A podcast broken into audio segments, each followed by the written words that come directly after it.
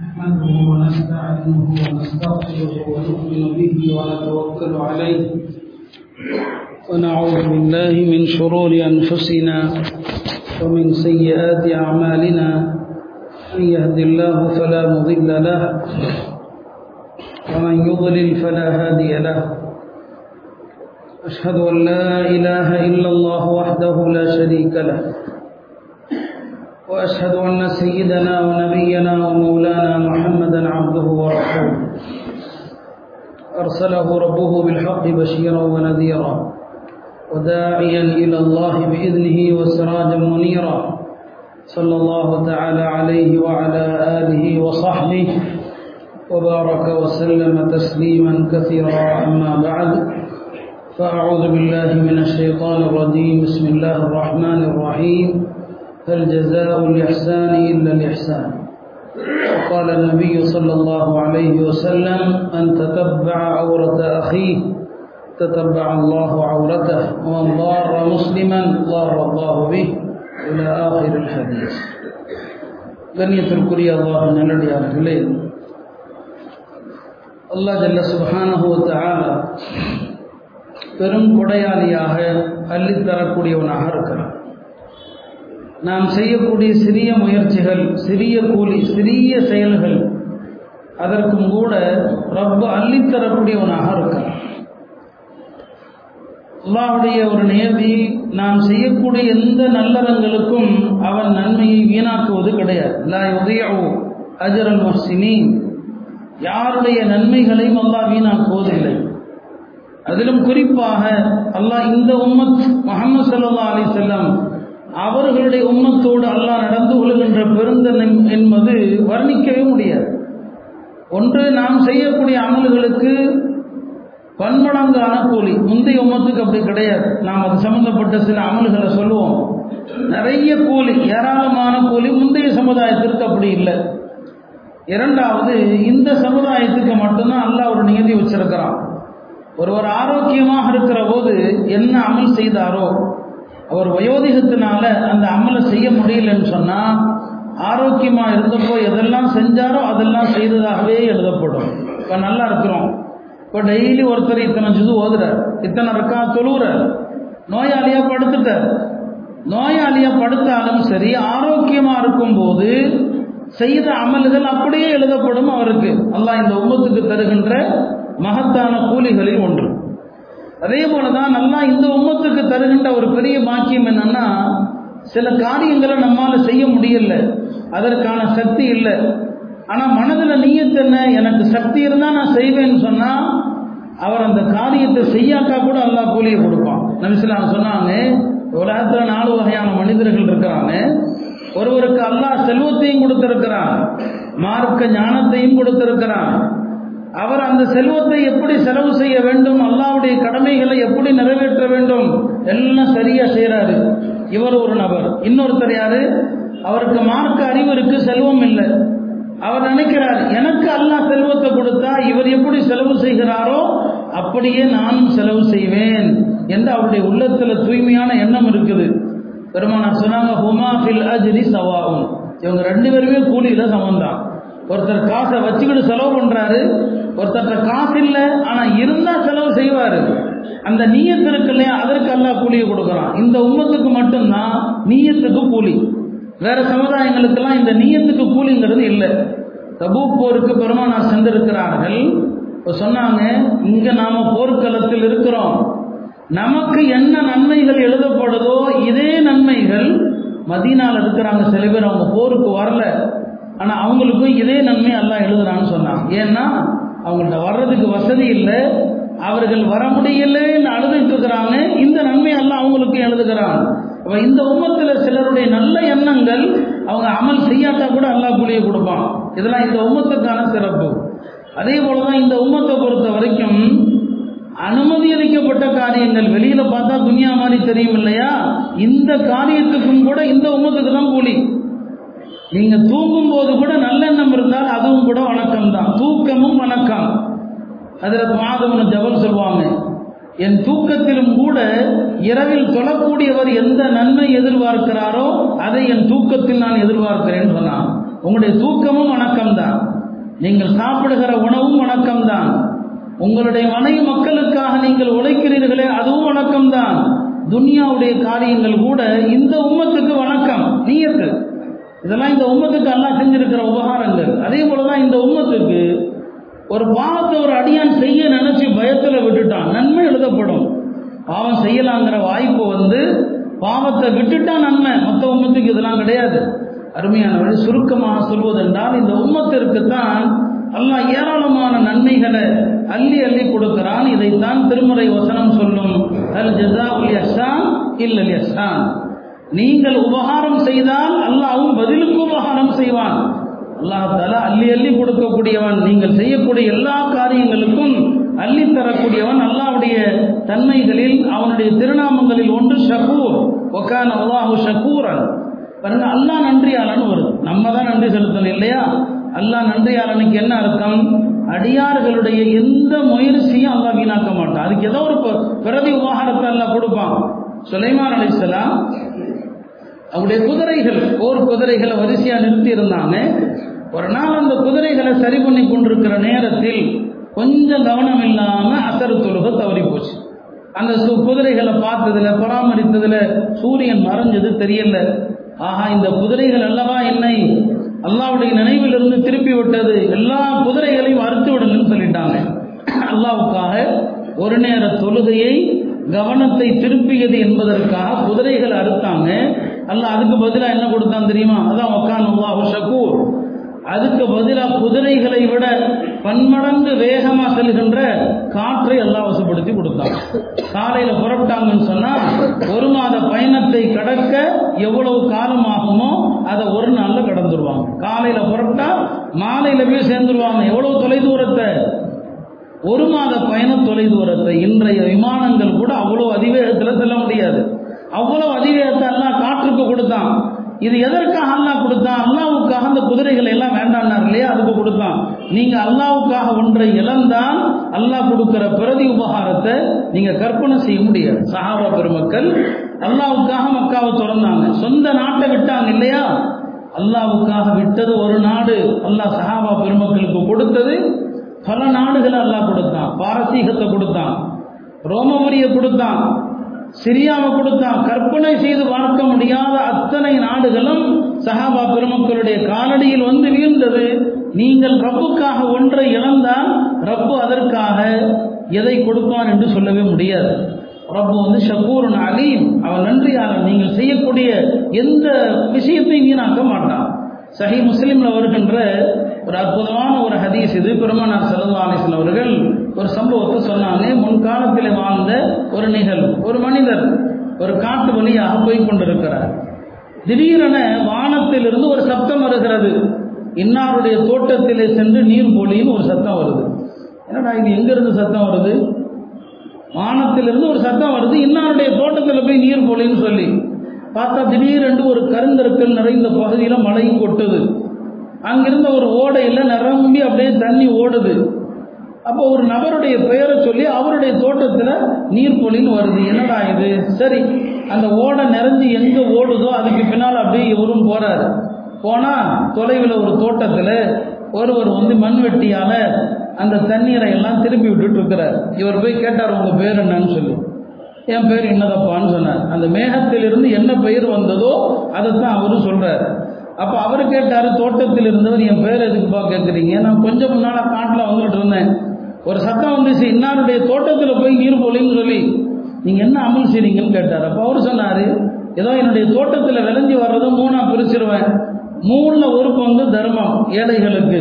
மூணில் ஒரு பங்கு என் குடும்பத்திற்கு. மூணில் ஒரு பங்கு திருப்பி விவசாயத்துக்கு செலவு பண்ணிடுவேன்னாரு அல்லாஹாலா அவருடைய அந்த தர்மம் செய்யக்கூடிய அந்த குணத்திற்காக அவருடைய தோட்டத்தை நோக்கி மேகத்துக்கு அல்லாஹ் உத்தரவு போடுறான். எந்த ஒரு அமலும் அது சிறியதோ பெரியதோ அல்லாஹ்விடத்திலே இந்த அமல்கள் வீணாகுவதில்லை என்பதைத்தான் பெருமானார் சல்லா அலிசன் அவர்கள் நமக்கு இந்த ஹதீஸின் மூலமாக இந்த சம்பவத்தின் மூலமாக நமக்கு சுட்டி அருமையானவர்களே அல்லாஹாலா சின்ன சின்ன அமல்களுக்கு நிறைய கூலி அல்லாஹ் தருகிறார் அதிலிருந்து ஒப்பத்துவன் ஆமிர் பிரதியல்லான் அவர்கள் சொல்கிறாங்க ஒரு நாள் நான் மஸ்ஜித் நபவிக்கு வந்தேன்.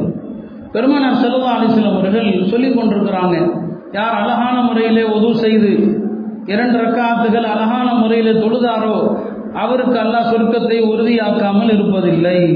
அழகா உதவு செஞ்சாரு அழகா ரெண்டு ரக்கா தஹியத்தில் உதவு தொழுதாரு அல்லாஹ் அவருக்கு சொர்க்கத்தை உறுதியாக்காமல் இருக்கிறது இல்லைன்னு சொல்லி. இதை கேட்ட ஒப்பத்துக்கு நாங்க சொன்னாங்க மா அஜ்வத ஹாதா. எவ்வளோ அருமையான விஷயத்த சொன்னாங்க. அப்போ ஒரு குரல் வந்துச்சு அப்பா இது அருமையான விஷயம் சொல்றீங்க. நீங்க வர்றதுக்கு முன்னால இன்னொரு விஷயத்த அல்லாவுடைய தூதர் சொன்னாங்க. நீங்கள் வருவதற்கு முன்னால பெருமானார் செலவு இன்னொரு விஷயம் சொன்னாங்க. அது இதை விட அருமையான விஷயம் அப்பான்னு சொல்லி. ஒப்பா சொல்றாங்க யார் சொல்றதுன்னு பார்த்தா அதில் குமர் சொல்றாங்க. என்னங்க நான் வர்றதுக்கு முன்னால என்ன சொன்னாங்க? உமர் சொன்னாங்க நீங்கள் வருவதற்கு முன்னால் பெருமானார் சொன்னார்கள் இப்பயாவது தொழுதுட்டு உதவு செஞ்சுட்டு தொழுதா சொர்க்கம்னு சொல்லி. அப்ப என்ன சொன்னாங்க தெரியுமா? ஒருத்தர் உதவு செய்து விட்டு அஷது அல்லா இலாஹ இல்லல்லா வஹதஹு லா ஷரீகலா வ அஷது அன்ன முஹம்மதன் அப்துஹு வ ரசூலுஹு. யாருக்காவது கஷ்டம் வாங்க சொல்லுங்க. ஆனா எத்தனை பேர் எத்தனை தடவை செஞ்சிருப்பீங்கன்னு சொல்லுங்க. இதான் இதை யாரு சொல்றாரோ அவருக்கு என்ன நன்மை தெரியுமா? தொத்திஹத்துலஹு தமானியத்து அபில் ஜன்னா. அவருக்கு சொர்க்கத்தின் எட்டு வாசல்களும் திறக்கப்படும். எதுகுலு மின் ஐ ஆஷா எதில் வேணாலும் போய்க்கலாம். பாருங்க எவ்வளோ சின்ன அமல் நம்ம இதை செய்கிறோமா இதை இந்த மாதிரி அமல்கள் செஞ்சால் சொன்னால் தப்பாக போயிடும். நீங்கள் சபை பராத்தெல்லாம் நின்று வணங்கணும்னு தேவையில்லை. லைலத்துல் கதிரில் நின்று வணங்க தேவையில்லை. அன்றாடம் இந்த அமல்களை செஞ்சால் போதும் உங்களுக்கு. இது பெருமானம் சொன்னாங்க இதை. நீங்கள் இந்த அமல்களை செஞ்சால் போதும். உதவு செஞ்சுட்டு எத்தனை நாள் எத்தனை பேர் இதை சொல்லியிருக்கோம் யோசிச்சு பாருங்க. ஒரு நாளைக்கு குறைஞ்சது அஞ்சு தடவை உதவு செய்கிறோம் நஃபிலான உதவு நிறைய செய்கிறோம் ஒரு நாளைக்கு குறைஞ்சது அஞ்சு தடவை. எவ்வளோ சின்ன வார்த்தை. அஷது இல்லா இல்லா இல்லா அஹதுல்லா ஷரீக்கலா அஷது முகமது அப்து ரசூலு.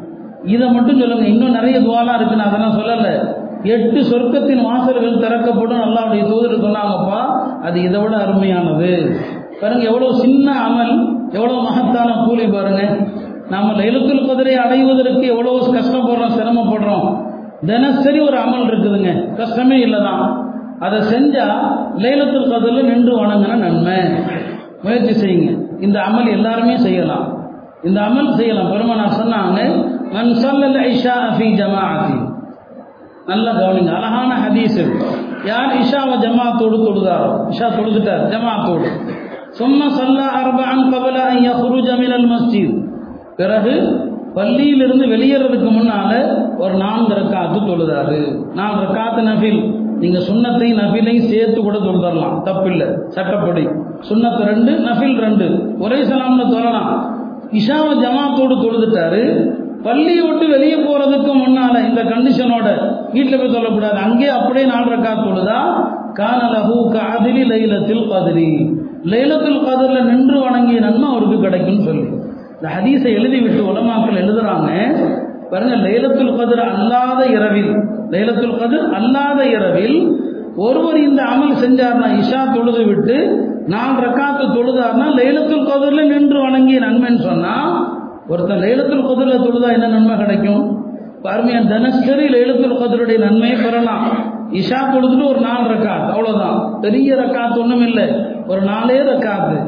ஆதாரபூர்வமான வந்து அதை செஞ்சாலே நிறைய நன்மை அள்ளி கொட்டலாங்க நாம சிலர் இல்லாத பொல்லாதான் சொல்லிட்டு இருப்பாங்க புனையப்பட்ட ஹதீஸ்லாம் சொல்லிட்டு இருப்பாங்க இதெல்லாம் தேவையில்லை. ஆதாரபூர்வமான பெருமானாரால் அறிவிக்கப்பட்டிருக்கிற சகிஹான ஹதீஸுகள். இதை நீங்க செஞ்சாலே போதும். எவ்வளவு அமல்கள். அப்ப லைலத்துல் கதருடைய நிகர் அதுக்கு நிகரான ஒரு அமல்னா எவ்வளவு பெரிய பொக்கிஷம் பாருங்க. அல்லாஹ் சின்ன அமல் நிறைய கூலியை தருகிறார். ஒரு நாள் பெருமானார் செல்லதா அலிசல் அவர்கள் ரஜில் தொழுதுவிட்டு தம்முடைய மனைவி ஜுவைரியா ரதி அல்லாஹ் ஆன்ஹா உம்மல் மினின் அவங்க வீட்டுக்கு வந்தாங்க. ஜுவைரியா அவர்கள் முசல்லால் உட்கார்ந்துருக்கிறாங்க தஸ்மி செஞ்சுக்கிட்டே இருக்கிறாங்க. பெருமானார் வந்தாங்க போயிட்டாங்க. சரி உட்கார்ந்துருக்கிறாங்க ஓதிக்கிட்டு இருக்கிறாங்க போயிட்டாங்க. ரசூல் செல்லதா அலிஸ்லாம் அவர்கள் காலை பொழுது விடிந்து ரொம்ப நேரம் ஆகி துஹாலாம் தொழுது விட்டு ஒரு பால் தொழுகையெல்லாம் தொழுதுட்டு வர்றாங்க. வந்து பார்த்தா ஜுவைரியா அப்படியே தான் உட்காந்துருக்குறாங்க முசல்லால. கேட்குறாங்க என்ன? இப்படி தான் உட்காந்துருக்கேன்னு கேட்டாங்க. ஆமாம் இப்படி தான் உட்காந்துருக்கிறேன் இவ்வளோ நேரமாக தஸ்மி தான் ஓதிட்டு இருக்கிறேன் இப்போ சொன்னாங்க நான் உன்னை வந்து சந்திச்சுட்டு போன பிறகு ஒரு நாலு வார்த்தைகள் அதை நான் மூணு தடவை சொன்னேன். உன்னை பார்த்துட்டு நான் போன பிறகு ஒரு நாலு வார்த்தைகள் நாலு களிமாக்கள் நான் எத்தனை தடவை சொன்னேன்? மூணு தடவை சொன்னேன். நான் சொன்ன அந்த நாலு களிமாக்கள் மூணு தடவை சொன்னேன் இல்லையா? அதனுடைய நன்மை நீ இப்போ செஞ்சிட்டு இருக்கிற அமல் இன்னைக்கு பூரா செஞ்சா கூட அதுக்கு ஈடாகாதுன்னு சொன்னான். நீ இன்னைக்கு பூரா செஞ்சா கூட நான் சொன்ன நாலு வார்த்தைகள் மூணு தடவை சொன்னேன். அதுக்கு ஈடாகாதுன்னு சொன்னான். இந்த நாலு வார்த்தைகள் என்ன? மூணு தடவை டெய்லி சொல்லலாம் எல்லாருமே. சுபஹான் அல்லாஹி உபிஹம்தி அதத ஹல்கி ஒரிதா நஃப்சி ஒசினத்த அரசி ஒ மிதாத கலிமாத். இல்லை ஜும்மா தொகுதியில் கூட ஒரு மூணு தடவை சொல்லுங்க. அவ்வளோதான் சுபஹான் அல்லாஹி உபிஹம்திஹி அதத ஹல்கிஹி. என்ன அர்த்தம்? அல்லாவை நான் போற்றி புகழ்கிறேன் துதிக்கிறேன். அவனுடைய படைப்புகளின் எண்ணிக்கை அளவு. ரப்புடைய படைப்பின் எண்ணிக்கை நமக்கு தெரியுமா? சுபஹான் அல்லாஹி ஹந்தி அதத ஹல்கி ஒரிவா நப்சி அவன் எவ்வளவு பொருந்திக் கொள்வானோ அவ்வளவு அவனை துதிக்கிறேன். ஒரிதா நஃப்சி ஒசீனத்த அரசி ரப்புடைய அரசனுடைய எடை அளவுக்கு அவனை புகழ்கிறேன். அரசுடைய எடை என்ன? நமக்கு தெரியாது இல்லையா? ஒசீனத்த அரசி ஒமிதாத கலிமாதி அல்லாவுடைய சொற்களின் எண்ணிக்கை அளவுக்கு அல்லாவை புகழ்கிறேன் இதை நான் மூணு தடவை சொன்னேன். இந்த அமல் இருக்கு இல்லையா? இன்னைக்கு பூரணி அமல் செய்தால் கூட இதனுடைய நன்மையை நீ அடைய முடியாதுன்னு சொன்னான். பாருங்க எவ்வளவு ரொம்ப கருணையாளனாக இருக்கிறான். நம்ம எவ்வளவு நேரங்களை வெட்டி பேச்சு பேசுறோம். எவ்வளவு நேரங்களை வீணாக்குறோம். எத்தனை சுபஹானல்லாஹ் விஹந்தி அதத ஹல்கி ஒரிதா நஃப்சி ஒசினத அர்ஷி ஓ மிதாத கலிமாத். எவ்வளவு அழகு. ஒரு பக்கம் அல்லாஹ் சந்தோஷப்படுறான் எவ்வளவு நன்மைகள். இல்லையா? இது மாதிரி சின்ன சின்ன அமல்கள் எண்ணிலடங்காத நன்மைகள் நிறைய இருக்குது ஓ கடை இதில் கடைக்கு போகிறீங்க இல்லையா? இந்த அமல் எவ்வளோ அற்புதமான ஒரு விஷயம் பாருங்க. இப்போ இந்த அமலை நான் பெறணும்னு நினச்சா கூட நான் இதுக்காண்டி கடை வீதிக்கு வரணும். நான் இதுக்காக கடை வீதிக்கு வந்து தான் இதை செய்ய முடியும். இப்போ கடை வீதியில் கடை வச்சிருக்கிறவங்க டெய்லி கடைக்கு போகிறீங்க வர்றீங்க இல்லையா? கடை வீதிக்குள்ள போறப்போ பெருமானார் சொன்னாங்க ஒரு திக்கு இருக்குது. அந்த திக்கரை சொன்னா எவ்வளோ பெரிய நன்மை பாருங்க. பத்து லட்சம் நன்மை எழுதப்படுமா? பத்து லட்சம் பாவங்கள் அழிக்கப்படுமா? பத்து லட்சம் பாவம் முதல்ல இருக்குமா தெரியல. அழிக்கப்படும். பத்து லட்சம் அந்தஸ்து உயர்த்தப்படும். சொர்க்கத்தில் ஒரு மாலையை கட்டப்படும். ஒரே ஒரு திக்கருங்க. ஒரே ஒரு திக்கரு தான். இந்த திக்கருக்கு எவ்வளோ நன்மை? பத்து லட்சம் நன்மைகள் எழுதப்படுது. பத்து லட்சம் பாவங்கள் அழிக்கப்படுது. பத்து லட்சம் அந்தஸ்து உயர்த்தப்படுது. சொர்க்கத்தில் ஒரு மாளிகை எழுப்பப்படுது. அது என்ன எல்லாருக்கும் தெரிஞ்சதுதான் அதில் ஒரு வாக்கியம் கூட வரும். இதான் கவனமாக கேட்டால் எல்லாருமே சொல்லலாம். லா இலாஹ இல்லல்லா வஹ்தஹு லா ஷரீக லஹுல் முல்கு வ லஹுல் ஹம்த். யுஹ்யி வ யுமீத். வ ஹுவ ஹய்யுன் லா யமூத். பியதிஹில் கைர் வ ஹுவ அலா குல்லி ஷைஇன் கதீர் வ ஹுவ இதான் நீங்கள் கேட்டுறாததான் இருக்கும் வ ஹுவ ஹய்யுன் லா யமூத் பியதிஹில் கைர் வ ஹுவ அலா குல்லி ஷைஇன் கதீர் இந்த ஒரு தடவை சொல்லுங்க. அப்படியே கடை கடந்து போகிறப்போ ஒரு தடவை சொல்லிட்டா பாருங்க ரப்பி எவ்வளோ பெரிய கருணையாளன். பத்து லட்சம் நன்மையை கொடுக்குறான். பத்து லட்சம் பாவங்கள் அளிக்கப்படுது பத்து லட்சம் அந்தஸ்து உயர்த்தப்படுது. சொர்க்கத்தில் ஒரு மாளிகை எழுப்பப்படுது. அருமையானவர்களே அல்லாஹுடைய கருணை இதெல்லாம் சின்ன சின்ன அமல்கள். அவ்வளவு மகத்தான கூலி. இதெல்லாம் நீங்கள் செய்கிறதுக்காண்டி சொல்கிறோம் பயான் அப்படின்னாலே இன்னைக்கு எப்படி ஆகி போச்சுன்னா அதே நான் அப்பப்போ சொல்றது. இப்பெல்லாம் எனக்கு அரசியல் பேசுறது பிடிக்கிறதும் இல்லை. பேசி என்ன பிரயோஜனங்கிறது தான் யோசிச்சு பார்க்குறது இது என்ன பிரயோஜனம்? ஒரு அமலை பற்றி சொன்னால் யாரோ ஒருத்தர் செஞ்சால் அவருக்கும் புண்ணியம் எனக்கும் புண்ணியம். அதனால தான் இப்பெல்லாம் இந்த மாதிரி விஷயங்கள் அமல் செய்யுங்கள் போதும். எல்லாம் நடக்கும். உலகத்தில் துன்யாவில் நடக்கிறது நடந்துக்கிட்டே இருக்கும். சின்ன அமல்கள் நிரப்பமான கூலிகள். எவ்வளோ அழகான ஹதீஸ் இது. நாம் இதெல்லாம் செய்கிறோமா மார்க்கத்தில் இல்லாத விதாத்துகளை செய்கிறோம் ஆனால் மார்க்க சொன்னதை எல்லாம் விடுறோம். எவ்வளோ அற்புதமான ஒரு ஹதீஸ். அதனால கடை வீதிக்கு போனா இந்த ஹதீஸை ஞாபகம் வச்சுக்கோங்க. இதை சொல்லிடுங்க. அல்லாஹ் அக்பர் மகத்தான கூலி. ஒவ்வொரு நாளும் இதை எத்தனை தடவை சொன்னா யோசிச்சு பாருங்க. பத்து தடவை சொன்னா ஒரு கோடி நன்மை கிடைக்கும். ஒரு கோடி நன்மை சும்மாவா? மறுமையின் நன்மைகள் நமக்கு தெரியாததுனால நாம இது போன்ற விஷயங்கள்ல அலட்சியம் காட்டுகிறோம் அருமையானவர்களே. இப்படி நான் சொல்ல வந்தது நம்முடைய எந்த ஒரு நன்மைக்கும் அல்லாஹ் கூலியை வீணாக்குறது கிடையாது. பொதுவாக திக்கர் அல்லாவுக்கு பிரியமானதுங்க திக்கர் ரொம்ப விருப்பமானது. பெருமானா செல்வா அலிசன் அவர்கள் திக்கருடைய சிறப்பை சொல்லிக்கிட்டே வந்தாங்க. இப்போ சஹாபாக்கள் கேட்டாங்க யார சொல்லதா திக்கரை பற்றி இவ்வளவு சொல்றீங்களே. அல்லாவுடைய பாதையில் ஒருத்தன் போராடுறான் வீர மரணம் அடைகிறான் அதை விட திக்ரு சிறந்ததான்னு கேட்டாங்க. அல்லாவுடைய பாதையில் போராடி வீர மரணம் அடைகிறானே அதை விட திக்ரு சிறந்ததான்னு கேட்டாங்க. பெருமனார் செல்லா அலிஸ்லாம் அவர்கள் அந்த நேரத்தில் சொன்ன ஒரு வார்த்தை இது. சொன்னாங்க அல்லாவுடைய பாதையில் ஒரு அடியான் போராடி அவனுடைய வால் உடைந்து அவன் இரத்த கரையோடு வீர மரணம் அடைவதை விட திக்ரு சிறந்ததுன்னா. யோசிச்சு பாருங்க அல்லாவுடைய பாதையில் சண்டை போடுறாரு இரத்த கரையோடு இறக்கிறார். அவரை விட அவர் அடைகிற அந்தஸ்தை விட யார் அதிகமாக திக்ரு செய்கிறாரோ அவருடைய அந்தஸ்து தான் அல்லாவிடத்தில் உயர்ந்தது. எல்லா முசீபத்துகளுக்கும் திக்ரு தான் தீர்வு. எல்லா முசீபத்துகளுக்கும் பெருமானார் கற்றுத்தந்த திக்கர் நான் சொல்லுவேன் நிறைய பெரியார்கள் கற்றுத்தந்த திக்கர்லாம் இருக்கலாம்.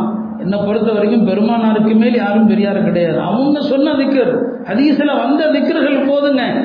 எக்கச்சக்கமான நன்மைகளை தினமும் அள்ளி நாம பெற்றுக்கொண்டே இருக்கலாம். அதனால் அருமையானவர்களே இந்த அமல்கள் நிறைய நன்மைகளை பெற்றுத்தருது. இதை ஏன் பேசுறேன்னு சொன்னால் வரக்கூடிய மாதம் அமல்களுடைய மாதம். இன்னும் நான்கு நாட்கள் புனித மாதங்களில் ஒரு மாதம் ரஜப் ஆரம்பிக்கிறது. ரஜப் வந்து நான்கு பொதி புனித மாதங்களில் ஒரு மாதம். போர் செய்யக்கூடாத மாதம். புனித மாதத்தில் அமல் செய்தாலும் நன்மைகளும் அதிகம். பாவம் செஞ்சால் குற்றமும் அதிகம்.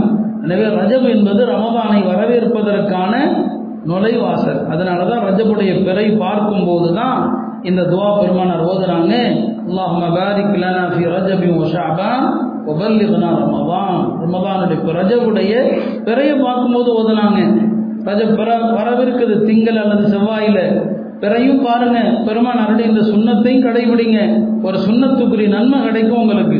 அது பிறை பார்க்கும்போது ஓதுகிற துவா அது. அப்போ ரம ரஜம் வருகிற போதே நமக்கு பெருமானார் செல்லல்லா அலிஸ்லாம் அவர்கள் ரமதானை நினைவுபடுத்துறாங்க.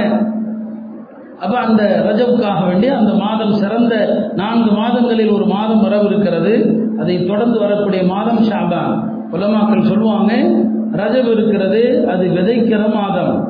ஷாபான் நீரூற்றுகிற மாதம். ரமதான் அறுவடை செய்கிற மாதம். நாம அதுக்கு முன்னால தயாராகிறதே இல்லை. உலமாக்கள் பல உதாரணம் சொல்லுவாங்க. ரஜப் என்பது காற்று. ஷாபான் என்பது மேகம். ஷாபா ரமதான் அதான் மழை. இன்னும் பல உதாரணங்கள் சொல்லுவாங்க. அப்போ ரமதான் ரமதான் வருதுன்னு சொன்னா எல்லா அமலையும் ரமதானுக்கு தள்ளி போடக்கூடாது. எல்லா அமலையும் ரமதான்ல பார்த்துக்கலாம். ரசூல் சல்லா அலிஸ்லாம் ஷாபான்ல நிறைய நோன்பு வச்சாங்க. அதுக்கு காரணம் கேட்கப்பட்டது ஏன் ஷாபான்ல இவ்வளோ நோன்பு வைக்கிறீங்க? அதுக்கு காரணம் சொன்னாங்க இது ரஜபுக்கும் ரமதானுக்கும் இடையில இருக்குது. நிறைய மக்கள் இந்த ஷாபானை கண்டுக்கிறதே இல்லை. ரமதான் வருது பார்த்துக்கலாம் ரமதான் வருது பார்த்துக்கலாம் அப்படியே தள்ளி போடுறாங்க இல்லையா? அதனால தான் நான் இந்த ஷாபான்ல நோன்பு வைக்கிறேன்னு சொன்னான் அருமையானவர்களே ஷாபான்ல தான் அல்லாவுடைய அல்லாஹிடத்தில் அமல்கள் உயர்த்தப்படுகிற நாள். எனவே அமல்களுடைய பருவம் அமல்களுடைய சீசன் வருதுன்னு சொன்னா அதை வரவேற்க தயாராகணும் அதை வரவேற்க ஆயத்தமாக வேண்டும். அந்த அடிப்படையில் மார்க்கம் சொல்லி தந்திருக்கிற இந்த திக்கர்கள் ஆமான்கள் இதையெல்லாம் அதிகமாக செஞ்சோம்னு சொன்னால் ரமதானும் பறக்கத்தாக இருக்கும். அமல்கள் அதிகம் செய்கிற போது நம்மை சூழ்ந்திருக்கிற முசீபத்துகளும் நீங்கும்.